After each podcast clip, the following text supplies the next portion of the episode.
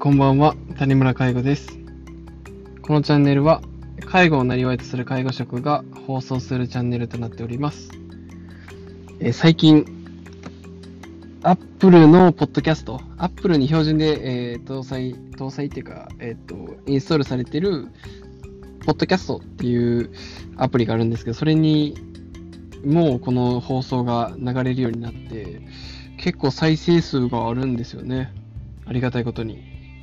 なんで、まあ、誰も聞いてないだろうとか思いながら独り言のように喋ったんですけど、まあ、聞いてる方がいてるということで、まあ、内容の方ちょっとこだってね、いかないといけないかなと思うので、これからも皆さん、頑張っていきますので、えー応援よろしくお願いします。ということで、今回は、えー介護ロボットは〇〇というテーマでお話していきたいと思います。えー介護においてロボットは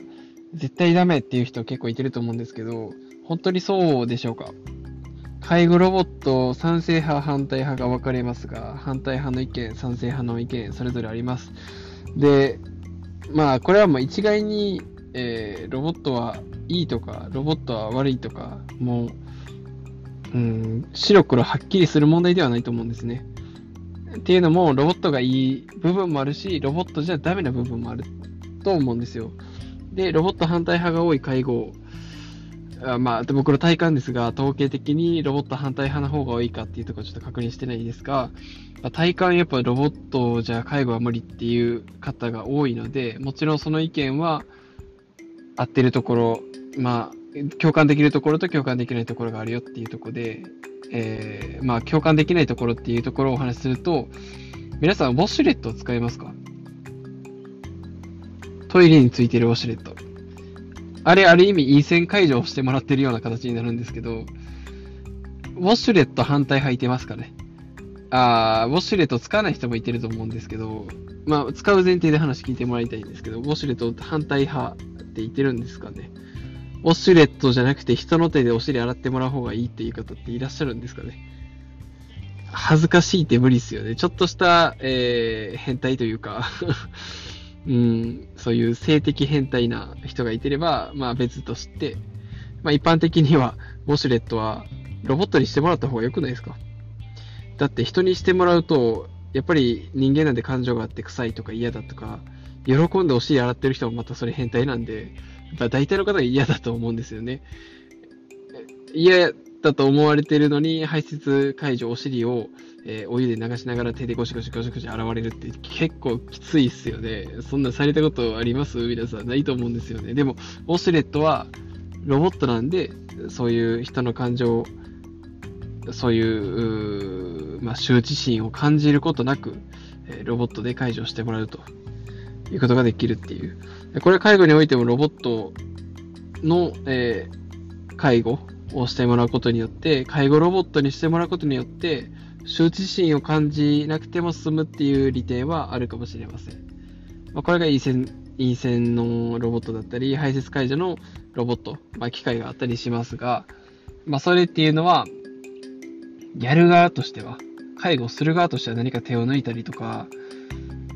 うん、その人を無限に扱うような感覚になるかもしれないですけど、本人からしたら羞恥心を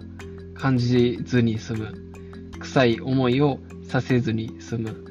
人の手を煩わせずに済むので、やっぱり、えーロボット機械はいいよねっていう部分があるというお話です。えーこれ以外にも、えー重たいものを持つとき人はやっぱり、うって、ね、力入れて大変ですよね。あの大変じゃない筋トレ好きな人もいてると思うんですけど、それでも何回も何回もしてると、しんどいのはしんどいだと思うんですよ。で、もし仮にしんどくないと思ってても、そのヘルパーさんが汗かいてるようなところを見たら、やっぱ申し訳ないなって思うわけで、その申し訳ないなって思わせなくて済むのがロボットなんですね。だから異常解除とかも、えロボットの方がいいかなと、僕は思います。ただ、ロボットじゃない方がいいところもあります。ロボットがいい面もあるし、ロボットがえ良くない面っていうのは、例えば、配膳するときですね。例えばですけど。例えば食事を配膳するときに、どうぞっていう声をかけながら、配膳をする。もうこれってロボットでも全然できることだと思うんですけど、このどうぞっていうところに人と人との触れ合いというか関わり、温かみっていうのが必要だと思うんですよね。で、それまではロボットでもいいと思うんですよ。ご飯作るのも完全ロボットでもいいと思うんですよ。ロボットの方が美味しいもの作ってくれるかもしれない時代が来るかもしれません。で、盛り付け自体もロボットの方がいいと思うんですよ。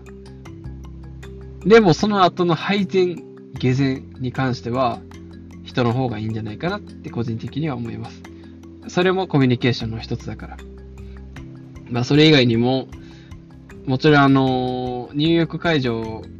は、えー、完全にロボットの方がいい場合もあるんですけど、裸の付き合いっていう意味で女性同士だったり男性同士で、そこで腹割って話せる関係性を作ることができるので、うん、あの、場合によってはいい場合もある。羞恥心、羞恥心を感じる場合はロボットの方がいい。イコール入浴会場はロボットっていう意味で先ほどの話をしたわけじゃなくて、えー、羞恥心を感じる方はロボットの方がいいし、えー、腹を割って話せる入浴会場っていう、えー、人と人との触れ合いのいい面もある。まあ、こういう場合は人の方がいいですよね。とか、まあ一概にはそうは言えないですけど、ロボットの方が羞恥心を感じさせない。そして、申し訳ないなっていう気持ちにさせないっていう面があって、それ以外の人と人との関わりの中では、温かみ、温かみとか、あの、人肌の温かさっていうのはやっぱり手をつなぐとか手で何かこう、えー、配膳するときに渡すこの人の温かみだけじゃなくて、人と人との触れ合いの中の温かみっていうのもあるので、まあ、そういうエモーショナルな、えー、まあ、行為っていうのは、あの、介護の方、介護職の人がしないといけない部分であると思います。ということで、今回は、えー、介護ロボットは〇〇っていうところの〇〇に入るのは、白黒はっきりしないよねっていうことです。まちょっともやっとするかもしれないですけど、まあ白黒はっきりしないですけど、黒は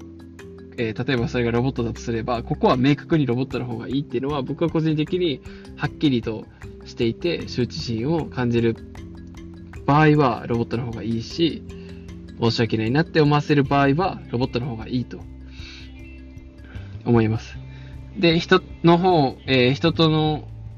ロボットじゃない方がいい場合っていうのは、人と人との温かみが必要な配膳だったり、おはようの挨拶だったり、そういったコミュニケーションっていう要素がある場合は、人の方がいいよね、と思います。はい。えー、これは僕の考えなので、一つの、えー、皆さんのロボットに対する考え方、えー、まあ、どちらにせよロボットの普及っていうのは、どんどん時代が進むにつれて、間違いなく進むところではあるので、まあ、それに対する時代の流れに対して自分はどう思うのかっていうところで、まあ、その考えの中の、えー、ヒート何か参考になれば幸いです。はい、えー、ではまだまだ道半ば谷村介護でした。バイバイ。